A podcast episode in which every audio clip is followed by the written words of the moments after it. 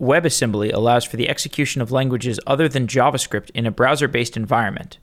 But WebAssembly is still not widely used outside of a few particular niches, such as Dropbox and Figma.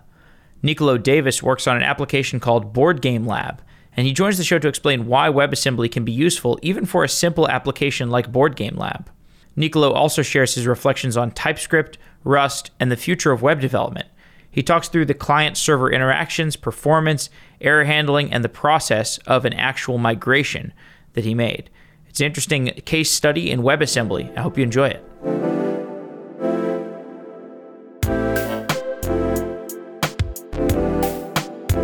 Nicolo Davis, welcome to the show. Jeff, thanks for having me. You work on something called Board Game Lab, and we're going to talk about Board Game Lab, but really it's just it doesn't almost doesn't even matter what app we're talking about here. It's just a stand-in for talking about WebAssembly and Rust and your the migration that you did but just because we need to have some kind of prototypical example, let's talk about Board Game Lab. What is that app that you have created? Sure. So, Board Game Lab is a web app that allows you to prototype and playtest uh, board games and card games. It's something that allows you to quickly iterate on your design. It, it comes with a built in layout editor where you can edit graphics on the browser itself. And then from that, you can create a full fledged game that you can play with people over the internet. Tell me more about the spec for the game. What have you needed to build in order to implement it? So, if you mean the tech stack, well, the front end is mostly uh, TypeScript and Svelte. And I've converted some of the state logic to Rust and WebAssembly, and then the backend is all Rust. Let's talk about the spec in terms of what exactly have you had to build in order to make the game? Like, what have you had to engineer it from a high level? So, to start out with, when you first open up the app, it asks you to create a, a, layout for the different components that you have. So, for example, on a card, you might want to design a card with a title and some text in the body. And once you do that, it allows you to connect that layout to data from a spreadsheet. So, for example, you could spin up 100 cards from the same layout. And once you have that, then you move on to the next phase of uh, playtesting. And it, it's a single click to just go online and you can play with people that you share the link with. And then the, the platform aggregates all of the statistics and gives you a, a neat little report at the end. What's the client server interaction for Board Game Lab? So it's a single page app. So basically, whatever is running on the client uh, is able to understand all of the state updates. It contains all of the game logic essentially. The server acts as the single source of truth. So basically, when a client makes a move, the client updates itself and then it sends a message to the server saying that, hey, I moved this card from here to here. And then the server updates its copy and then relays that message back to all of the other clients. So that's kind of how everybody stays in sync in real time. Now, that doesn't sound like a very performance intensive application. You got pretty straightforward client server interactions. What's the complexity there? Why would you ever need to do some kind of complex migration for this?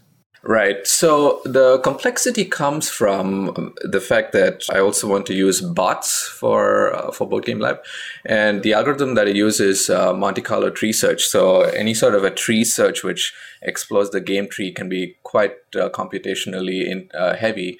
And for that, I felt like uh, it would make sense to speed up the state updates. And that's one of the reasons that I chose to migrate uh, some of the TypeScript code to Rust and WebAssembly well, let's talk a little bit more about that Monte Carlo tree search. So, where is that performance intensive, or, or how is that performance intensive?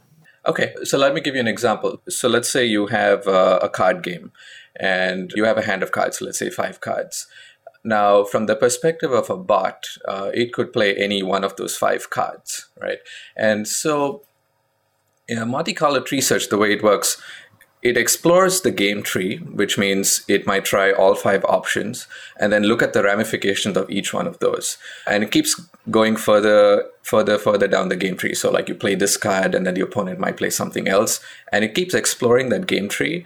But the difference between you know a total brute force search of you know the entire search space, it uses statistics at each step to determine what's the right trade-off between exploiting a particular path versus covering more breadth. So, if you have a large search space, a lot of card games tend to tend to have several options at any given point of time. Then you need to execute uh, a lot of code effectively, so several thousand iterations to come up with uh, sufficient confidence that a particular move is good. So that's what's computationally expensive about searching game trees. And can you tell me more about the client server interaction, like just so we get really iron this out and make it apparent to the listeners? Sure. So, from the perspective of uh, a multiplayer game, when the client makes a move, right? Let's say you're playing a single player game with one bot, like all running on the client side. You can make a move, and then you have the bot that you know can take a couple of seconds to to play, right? And then all of that thing runs on your browser, right? Now, if you if you shift gears a little bit and then you move to a multiplayer game with uh, two players and a bot, now you have a client, a human player that makes a move, and then the human player sends an action to the server, right? And the server now relays that action to the other client that's in the game. And the server also controls the bot. So now the bot is now running on the server. So, so these are the two different scenarios. Okay. And the original architecture was a isomorphic architecture, completely in JavaScript. Explain why that was useful. Why is an isomorphic architecture useful? Sure. Yeah, so an isomorphic uh, architecture, and by that I mean having the same code available on both the server and the client, is useful for apps like this because you can have the client update itself independent of the server. So, so for example, if I move a card from location A to B, the client knows how to do that without having to wait for a response for the server. So even though we use the server as the single source of truth, and in case any of the client goes out of sync, you actually fall back on the state of the server, but the client is still able to optimistically make an update without having to wait for the, the network round trip. So that's the advantage of an isomorphic architecture. Is JavaScript a good fit for this kind of app? Or, or why is JavaScript not a good fit for this kind of app? Well, absolutely, yeah. So JavaScript lends itself very well to isomorphic apps because you can you can run the same code on both the client and the server. So on the on the server, you can use Node.js, and JavaScript is plenty fast. So most apps shouldn't really need to worry about performance until they're doing something computationally expensive, like image compression or you know running Monte Carlo tree search. So the approach with JavaScript is you push client side code to the server effectively. And with Rust and WebAssembly, you're doing the opposite. You're pushing server side code to the client. Okay, so WebAssembly is where we need to get to. How is WebAssembly useful for this kind of application potentially? Mm-hmm. So, WebAssembly is a uh, relatively new standard that uh, it's a binary format that can be executed by the browser. And there are several languages that target WebAssembly, Rust being one of them, but you could write code in C or, or even Go for that matter to target WebAssembly. The Rust toolchain is particularly mature for WebAssembly. So you could write Rust code and just compile it to WebAssembly, and then all of the tooling handles the interop pretty smoothly. So what that gives you is the ability to write code that you would traditionally run on the server, but have it available and runnable on the browser as well. This migration from JavaScript to WebAssembly has anyone else done this kind of migration before?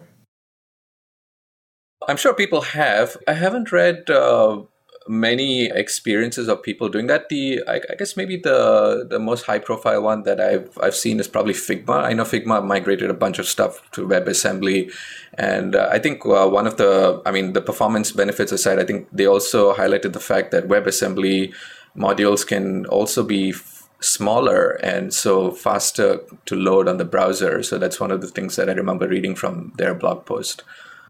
And was there an easy path to doing this kind of migration? Yes. So let me describe the the code that I migrated. So so in the card game, for example, most of the manipulation in the state updates are just moving things from one data structure to another data structure. So let's say you have two decks, A and B. Uh, if you move a card from A to B, it's effectively disappearing from A and then appearing at B. Now, these kind of state updates, of course, while you know individually they're not computationally expensive, but then when you're doing a game tree search and you're running them thousands of times, of course, then it can start to add up. But from the perspective of writing something like this in JavaScript or Rust, it's it's a fairly straightforward migration, I would say, and I think it's it's all about making sure that the, the tool chain is mature enough to support the interop. The interop is where most of the problem lies. So what's important to note is that WebAssembly is just a lower level, essentially compilation format for other programming languages. So it's up to you what higher level programming language you want to use. So how do you select between what programming language to use at a higher level? Right. So coming from JavaScript, obviously uh, a natural choice might be AssemblyScript. So AssemblyScript is a stricter version of TypeScript that targets WebAssembly. I did look at TypeScript, but I think at the moment it has several restrictions. Like for example, you can't use closures. And for me, that that was a bit of a non-starter because I, I felt like it would be a significant migration to move to AssemblyScript. When I looked at Rust, one of the, uh, this may be my personal bias, but I, I, came from a background of writing C, so it, it, was a language that felt very natural to me. But I, I felt like for the uh, handling of data structures and all of these manipulations, I felt like the, the stricter typing of Rust was particularly helpful for me. So migrating the code base to Rust not just enabled the, the use of WebAssembly, but I, I think it also cleaned up my code base quite a bit. So, can you describe the interaction between Rust and WebAssembly in more detail? Yeah, sure. So, like I said, the toolchain on Rust is fairly mature for WebAssembly. So, I can just write, uh, take a Rust module and basically just run it through a tool called WASM, uh, Wasm-Pack, and it handles all of the compilation to WebAssembly. And then on the JavaScript side, there are plugins available for different module bundlers like Webpack and Rollup. I use Rollup, and uh, it's as simple as importing your Rust module, and it will create a JavaScript file that you can import as an ES module. So, from the perspective of JavaScript land, you are effectively just importing another JavaScript module and just using the functionality inside there, which was originally written in Rust. But from the perspective of your app, it doesn't really matter tell me more about the Rust and WebAssembly ecosystem and that maturity of it. Yeah, so there, there are definitely some some pain points at the moment. I, I wouldn't say it's perfect. So whenever you do cross the the JavaScript WebAssembly boundary, the, you do pay a cost. So, for example, yeah, the way Rust works right now, you have to serialize your JavaScript data structures to JSON and then deserialize it on the Rust side into Rust uh, structs in order to use these more complex data types. Uh, because WebAssembly, the spec at the moment supports very primitive data types, so you can only pass around integers.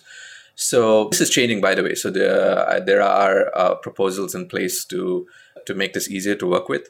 But at the moment, all of the tools that handle the interop between WebAssembly and JavaScript need to do some fancy things to facilitate the passing of higher level data structures.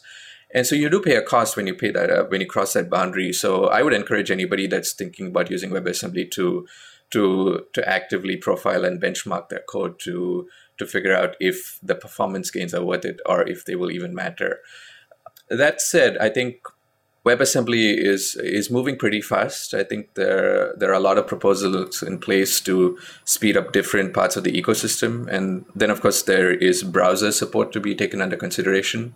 Firefox and Chrome have been uh, pretty aggressive in their adoption of WebAssembly, and uh, at the moment, I, I would say it's it's a good base system to work off, and that can only get faster how does the experience of writing WASM compare to writing JavaScript?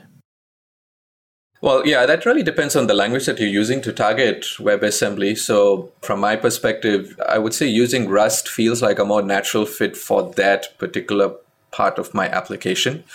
That said, I wouldn't use Rust for all of the front end interactions, for example. Uh, it is possible to do that. Uh, there are people that have written frameworks uh, similar to React, uh, for example, that you could use in Rust to to to create an app that uses WebAssembly all the way. I, am more of a use the right tool for the right uh, job kind of guy, and I prefer to use Rust and WebAssembly for the more computationally heavy parts of my app, and then use a more traditional JavaScript stack for for the rest.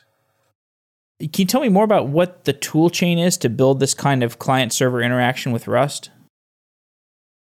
Yeah, so you use Rust to basically create essentially opaque functions that I call from JavaScript. So, for example, in the context of a card game, you might have an update state function that basically just takes the existing state of the game board and then an action. An action might be move a card from A to B, and then it basically returns to you the, the new state of the game board, right? And on the Rust side, this is just a simple function that you can export. And then Wasm-Pack and then the rollup plugin that I alluded to basically convert this into a JavaScript module that you can import like any other JavaScript module on the client. And then on the client, you would just use it as a regular JavaScript function, essentially. So it's a it's a standard SPA written in, in Svelte. And when the user clicks on a card or drags it from uh, location A to location B, you basically just invoke this function that updates the data structures that hold the state of the board. So that's kind of how the entire stack works. All right. Well, now that we've given an overview for what you did here, let's talk about the changes. How does this migration to Rust and WebAssembly actually change what you've built? Yeah, that's an that's an interesting question because I think there are definitely some some things that I have done a bit differently after moving to Rust. So Rust has really powerful enums. So you you can have enums that also hold payloads. And this is a particularly powerful way of modeling modeling data. And I think it has changed the way in which I've modeled the actions that I send over to the server. So until then, my my client side uh, portion of the app was, I guess, uh, would be familiar to anybody that's used Redux or you know any library like that. Basically, you just have some state, and in order to update that state, you you have to perform an action, and you send that action, and that's the only way you're allowed to update that state. Now that stays the same, but now the actions I think uh, can be modeled uh, slightly better. I think they they have uh, richer payloads that I'm able to handle more seamlessly using the code in Rust that I, I would have have to do a bit differently in TypeScript. How does error handling change?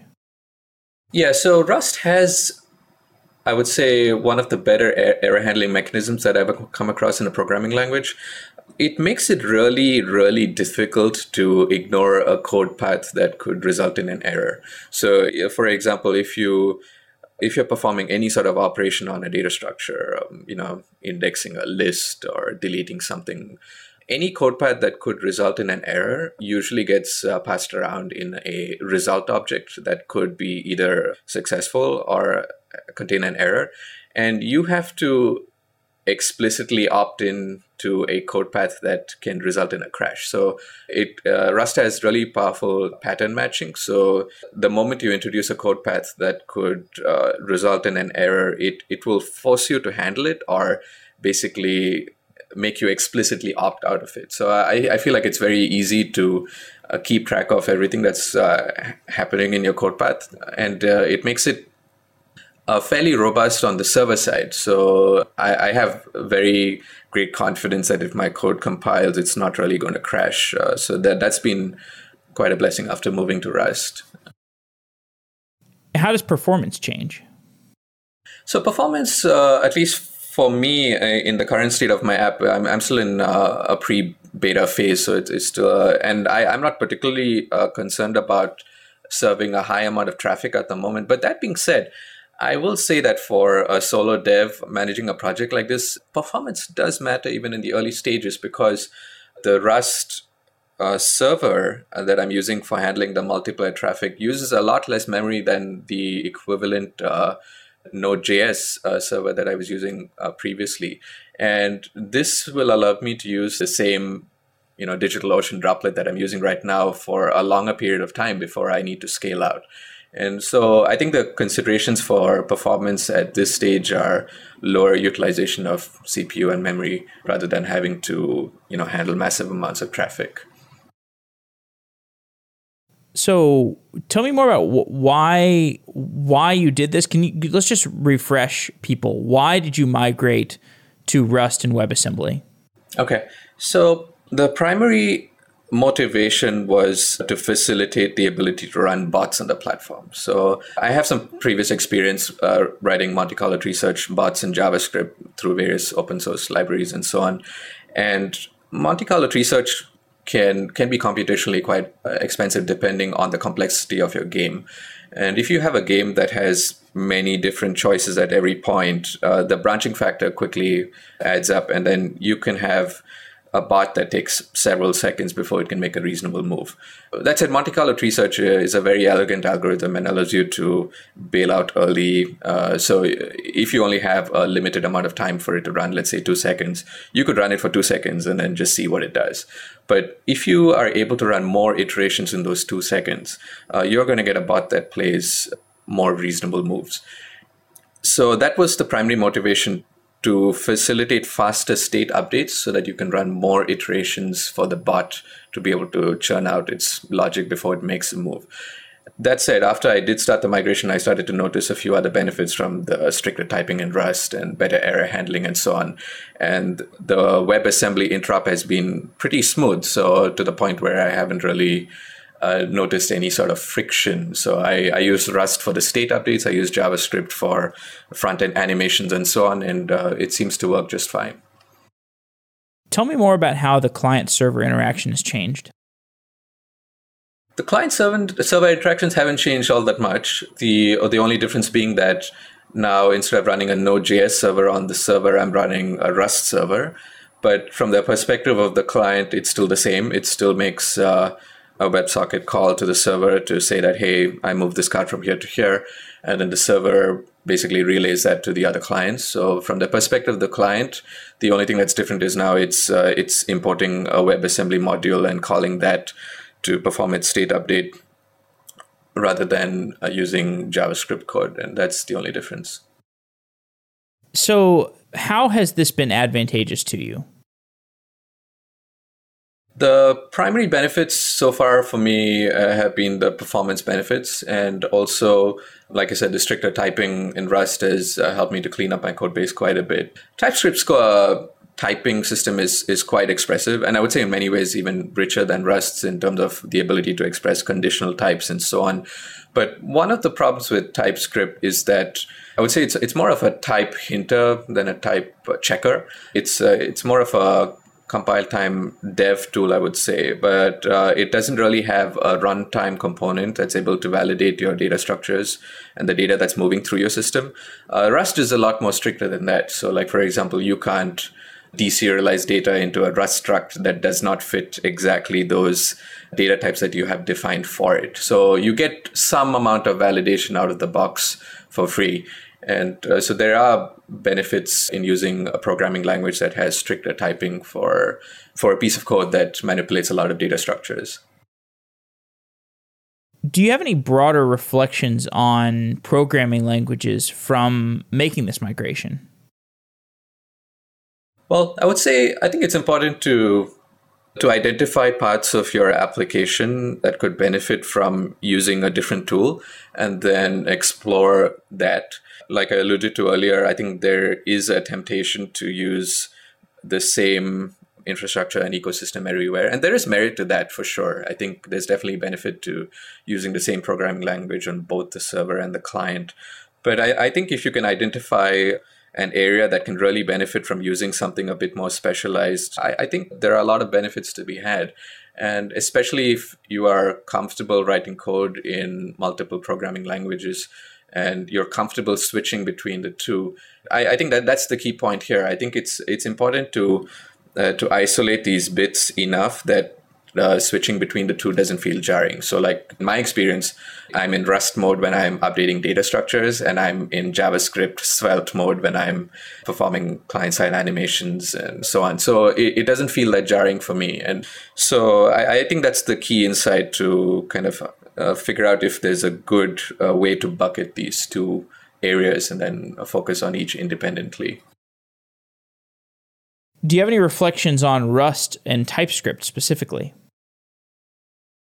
Mm, I would say that uh, from a front end perspective, uh, TypeScript is probably the first uh, tool that you should reach for if you're writing any sort of application. And uh, I think Rust should be something that you only consider if uh, a you're looking for for better performance or something that you feel like could organize your code base a bit better because of uh, the better error handling and richer enums and so on.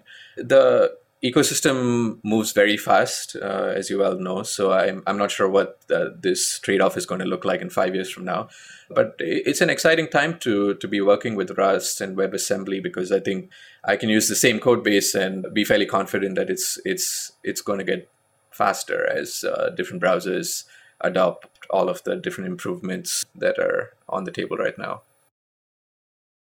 Tell me about broader predictions for web development and how this migration has uh, shaped your your pr- projections about web development in the future. Hmm. Yeah, that's a, that's a tough question. I think if we look back, I think we started out with uh, server rendered apps, right? The servers that just spit out HTML, and then the browser could sprinkle some. I mean, you could sprinkle some JavaScript on there, and then the browser could bring that app to life on the client side. And I think we've kind of gone the opposite direction from there to very, very thick clients now, which have a lot of JavaScript. And now your server is basically just your API or data layer. I think the evolution has been moving towards more isomorphic apps. I, I, I, do see a lot of adoption on TypeScript in particular. I think uh, that allows these kind of apps to be built where you, you have a lot of logic on both the server and the client that can be shared through one code base. And now with the ability to use uh, WebAssembly, I think we're going to see more of that because now you can you can use uh, the programming language of your choice. So maybe you, you don't like to write JavaScript and you could use C++ instead if you choose to. And so I, I, think we're going to see more of that. And WebAssembly at the moment is not a great fit for actually manipulating things on the DOM, uh, which is why I, I don't use it for that.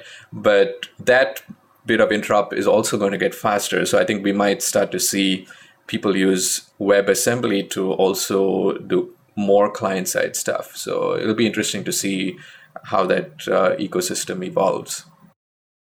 What are the shortcomings of the WebAssembly ecosystem right now? Yeah, the primary shortcoming at the moment is the cost that you pay whenever you cross the JavaScript uh, WebAssembly boundary. Uh, Firefox has been doing a lot of great work on this front, and uh, they write a lot of detailed blog posts on how they've made it faster in Firefox, and then uh, the other browsers are following suit. The primary costs that you pay right now from a perspective of Rust and WebAssembly is that whenever you pass in a complex data structure that's not an integer or a string, you have to serialize it to JSON and then deserialize it on the WebAssembly side. So that cost uh, is something that needs to be taken into consideration. It could cost you, you know, 50 milliseconds.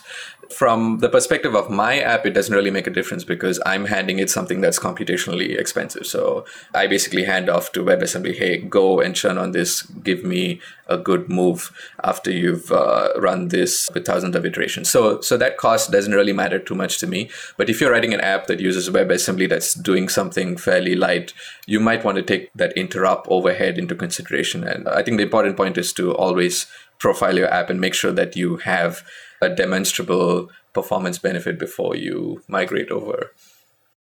Was this migration that you made really necessary? Did it really improve things enough to be worth it? I would say yes. Yeah, I think I find that the the Rust code base is a lot easier to work with for the state updates that I'm performing. I think with TypeScript, uh, you often do need the the help of uh, an immutable library helper like Immer, uh, something else to kind of facilitate these kind of data structure updates. I think with Rust, a lot, a lot of this feels a lot more natural. And I, I, think, especially with the good error handling, I think I feel like it's improved my code base quite a bit. So I, I don't regret the change, irrespective of the performance implications. I think I think I would have been quite happy with the migration, even if it was uh, performance neutral either way. But I think it's also a nice uh, benefit that the WebAssembly code is is faster for my application. What would have happened if you would have just kept building your app without migrating? Yeah, so I think if I chose to stay with TypeScript, I probably would have had to explore performance optimizations in JavaScript land. Uh, and I think yeah, you kind of have to look at monomorphism, uh, passing around a lot of things in simple arrays, watering down your data structures, and it's definitely doable. But uh, I think the cost over there is it, it does decrease the readability of your code base So I think with this migration, I think I can have a code base that's very readable but uh, performant at the same time. What are the other use cases where a migration like this might be useful? So I think one of the popular use cases for WebAssembly right now is any sort of image processing that you might want to do on the client side. So let's say you have an image upload field and then you want to do all sorts of transforms of the image right on the user's browser before you send it over to the server. I think WebAssembly is a great fit for that. And I, there are there are a number of libraries available to do that. So I think that's one area to look at. But basically, the rule of thumb is I think whenever you have anything that's computationally expensive, I think WebAssembly is a good is a good choice, and it's definitely worth exploring. Tell me more about what you what examples you've seen of WebAssembly in in the wild. I remember I've seen like Dropbox uses it, Figma uses it, but I don't know of any other in the wild examples. Yeah, these are the two high profile ones. I have occasionally seen uh, people post on Hacker News about, you know, apps that they've migrated over to WebAssembly.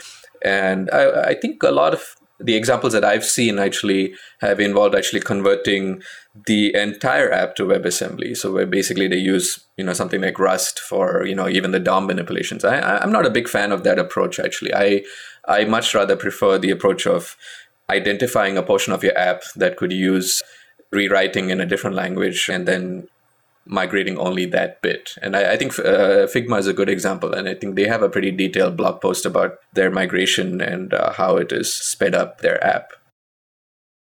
Well, what else do you think your app would benefit from if you could write more Rust code, if you wrote more low level code?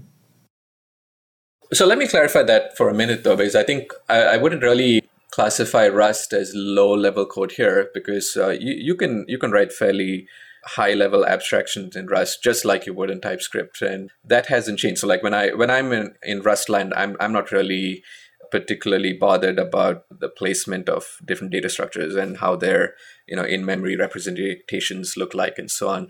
But I would say that when you are writing uh, code in a different programming language like Rust, you you have to really exploit the the rich standard library that it comes with, and as long as you are using the happy path over there of fitting all of your data models into existing solutions, then I think you'll have a great time writing in a language like Rust.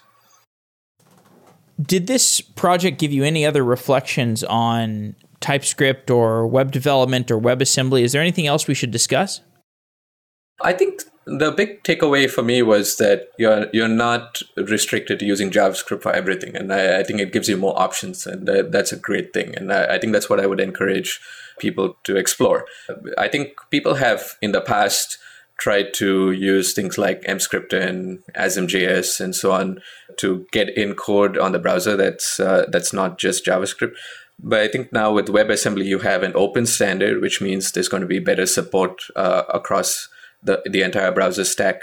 And uh, you're going to have different languages all develop customized tool chains that can target WebAssembly. So I, I think we're going to have a much richer ecosystem. So that's that's my takeaway. Any other predictions? No, I don't think so.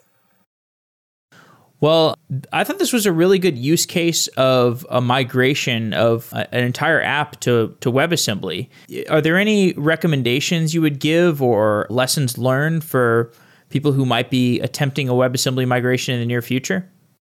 Yeah, I, I think the important point is to profile your app. So I, I, think it's it's nice to maybe take a very small section, uh, migrate a little bit of code, and just do a quick litmus test to see if this is something that makes sense because there are some wrinkles in the ecosystem. It's not all perfect and it might it might very well end up being the case that things turn out for the worse if you do a migration like this. So i think it's important to make sure that you have the right kind of monitoring in place the right kind of benchmarks that you can test against. And if you do identify that this is something that uh, is beneficial to your app then i think the other consideration now is you know what kind of language do you want to use do you want to use rust c++ something else and once you're comfortable and productive in a language like that then i think it becomes a very smooth process of writing a certain part of your app in rust and then the rest in javascript Cool. Well, Nicolo, thank you so much for coming on the show. It's been a real pleasure talking to you. Thanks a lot, Jeff.